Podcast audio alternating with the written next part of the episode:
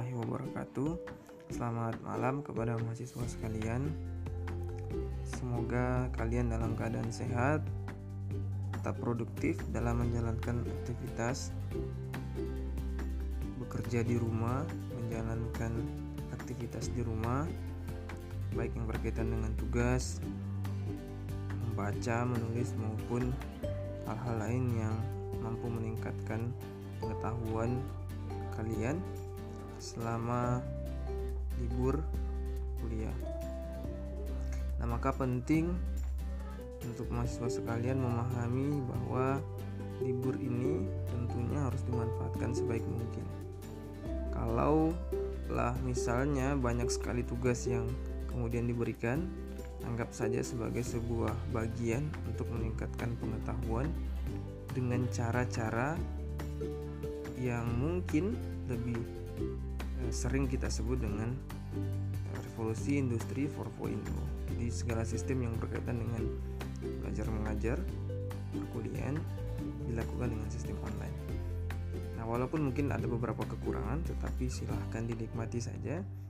Anggaplah kalian sedang berproses untuk lebih aktif dalam mencari informasi, belajar, dan menjadi sebuah tuntutan peningkatan pengetahuan yang lebih baik. Nah, ini merupakan praktikum statistika yang ketiga hmm, dan saya menganggapnya sebagai pertemuan yang berkaitan dengan tatap muka yang sudah kesekian kalinya. Nah, untuk pertemuan kali ini kita ingin membahas tentang diagram daun.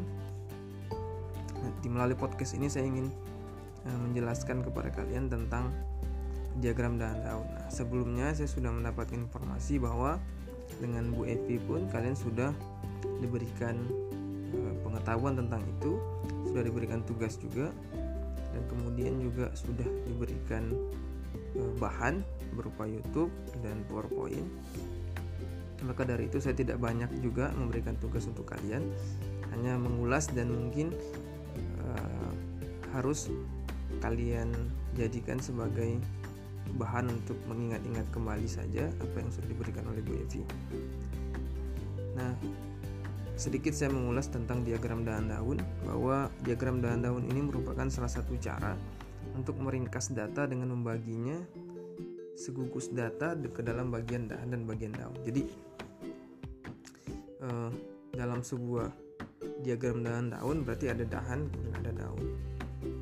Nah maka dari itu eh, diagram daun-daun ini bertujuan untuk memberikan kemudahan dalam proses penyusunan urutan data dari yang terkecil hingga terbesar ataupun sebaliknya. Karena dilakukan menurut kelompok digit bukan dilakukan berdasarkan keseluruhan data sehingga dapat mengurangi terjadinya kesalahan. Maka nanti kalian bisa melihat bahwa di dalam diagram daun-daun dibagi uh, dahan dengan daunnya kemudian kalian bisa melihat bagian urutan-urutan yang paling kecil ataupun yang paling besar. Jadi sangat penting untuk mengurutkan data-data tersebut dari terkecil maupun terbesar kemudian di dalam diagram daun, daun ini uh, sebenarnya hampir sama dengan bar chart di mana kategori-kategorinya didimensikan secara struktural desimal dari bilangan yang ada. Maka nanti kalian akan melihat digit-digit yang sangat kecil misalnya 23 bagian dahannya 2 bagian daunnya 3 nah, nanti di dalam powerpoint Bu Evi saya juga lihat sudah ada contoh-contohnya. Jadi kalian silahkan menyesuaikan dengan itu. Jadi bahan bacanya sudah banyak. Dan kalau kita lihat di website yang berkaitan dengan statistika tersebut juga sudah banyak jadi silahkan kalian explore. Itu kemudian di dalam tugas yang saya berikan ini sebenarnya juga sudah ada tugas yang juga sama diberikan oleh Bu Evi terkait dengan diagram daun-daun mungkin ini lebih sederhana. Saya tidak terlalu uh, memperrumit tentang soalnya. Hanya ingin bahwa kalian uh, aktif dalam menyelesaikan soal-soal yang berkaitan dengan diagram daun ini. Jadi seperti mengingatkan saja. Uh, misalnya contoh di uh, di dalam soal pertama misalnya berikut ini adalah terdapat 20 spesimen kayu di Litbang KLHK Republik Indonesia. Jadi ada 20 spesimen kayu. Ini uh, ukurannya milimeter, jadi panjangnya dengan ukuran milimeter. Ada 20 spesimen kayu. Nah, jadi dari 20 spesimen kayu ini kalian buat diagram daun-daunnya. Dan kalian diminta untuk mencari median. Sudah tahu median apa? tidak mungkin lupa lagi karena sudah diajarkan di uh, praktikum sebelumnya. Kemudian frekuensi dan frekuensi relatif. Jadi kalian nanti bisa lihat juga seperti yang sudah ada contohnya di dalam PowerPoint Ibu Evi Sri Budiani. Kemudian itu yang pertama terkait dengan diagram daun. Yang kedua eh, yang berkaitan dengan video nah soal nomor 2 ini kalian diminta untuk membuat video edukasi kreatif tentang COVID-19 dengan durasi maksimal 1 sampai 3 menit di Instagram. Nah, beberapa hal nanti akan saya informasikan tentang bagaimana aturan lainnya. Tetapi kenapa kemudian saya ingin kalian membuat video edukasi ini? Karena ini juga berkaitan dengan statistika karena statistika berbicara tentang data-data dan informasi yang valid, yang terukur, yang jelas dan sistematis. Maka dari itu, informasi video edukasi ini tidak serta-merta seperti video edukasi biasa. Maka di dalam video edukasi ini pastikan bahwa data yang kalian gunakan adalah data-data valid. Apa kaitannya dengan diagram daun, dahan daun? Ada kaitannya yang berkaitan dengan informasi tentang data secara spesifik tidaklah spesifik tetapi secara umum tentang statistika ini penting.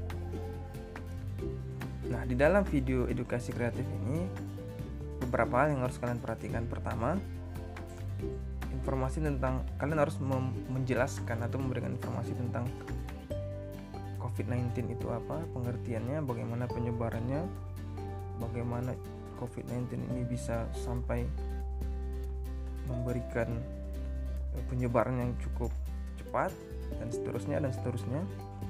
Kemudian yang kedua, cari informasi yang valid tentang data-data COVID-19 khususnya di Riau. Saya spesifiknya ke Riau saja. Sampai dengan saat pembuatan video kalian.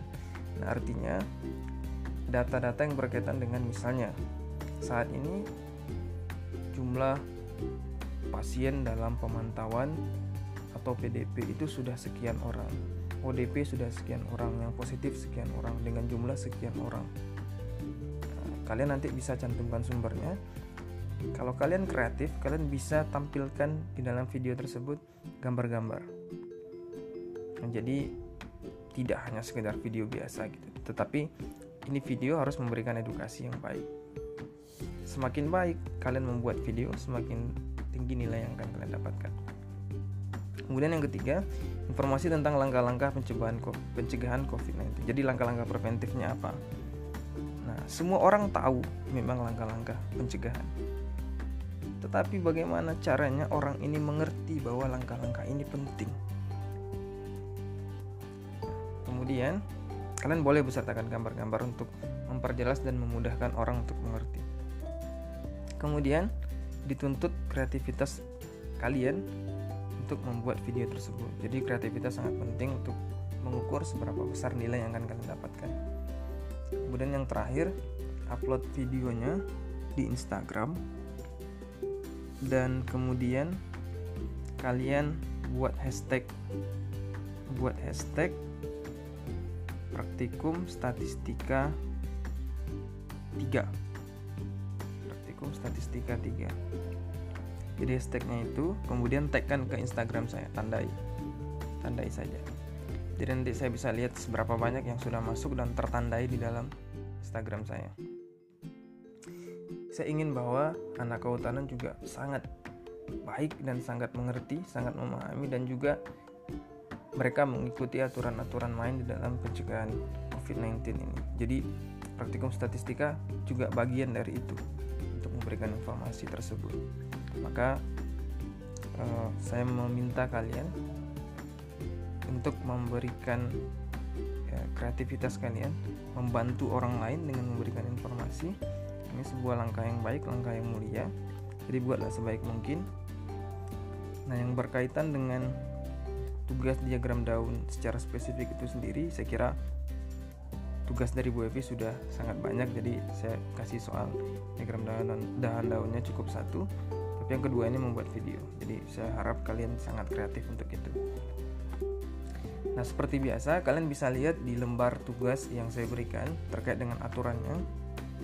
Kapan dikumpul, kapan paling lambat, dan bentuk pengumpulannya seperti apa. Mekanisme-mekanisme tersebut seperti apa nanti silahkan kalian baca. Nah, apabila kalian menemukan hal yang kemudian keliru, bingung, dan tidak mengerti, silahkan tanyakan ke saya hal tersebut, dan kemudian uh, kalian uh, boleh uh, secara mandiri juga mengeksplorasi melalui buku, pustaka, website dan lain-lain. Jadi dituntut keaktifan kalian dalam berkreativitas, mencari informasi dan lain-lain dan seterusnya. Jadi mungkin saya kira itu yang penting untuk kalian lakukan.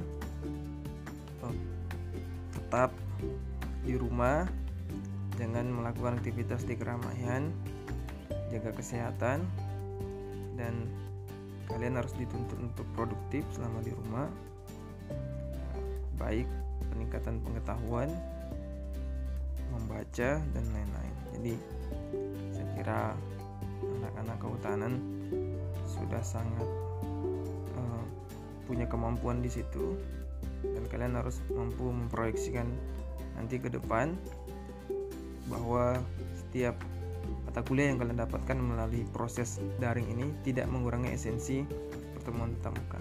Jadi itu penting. Mungkin demikian yang bisa saya sampaikan. Terima kasih banyak atas perhatiannya. Akhiri. Assalamualaikum warahmatullahi wabarakatuh. Selamat malam.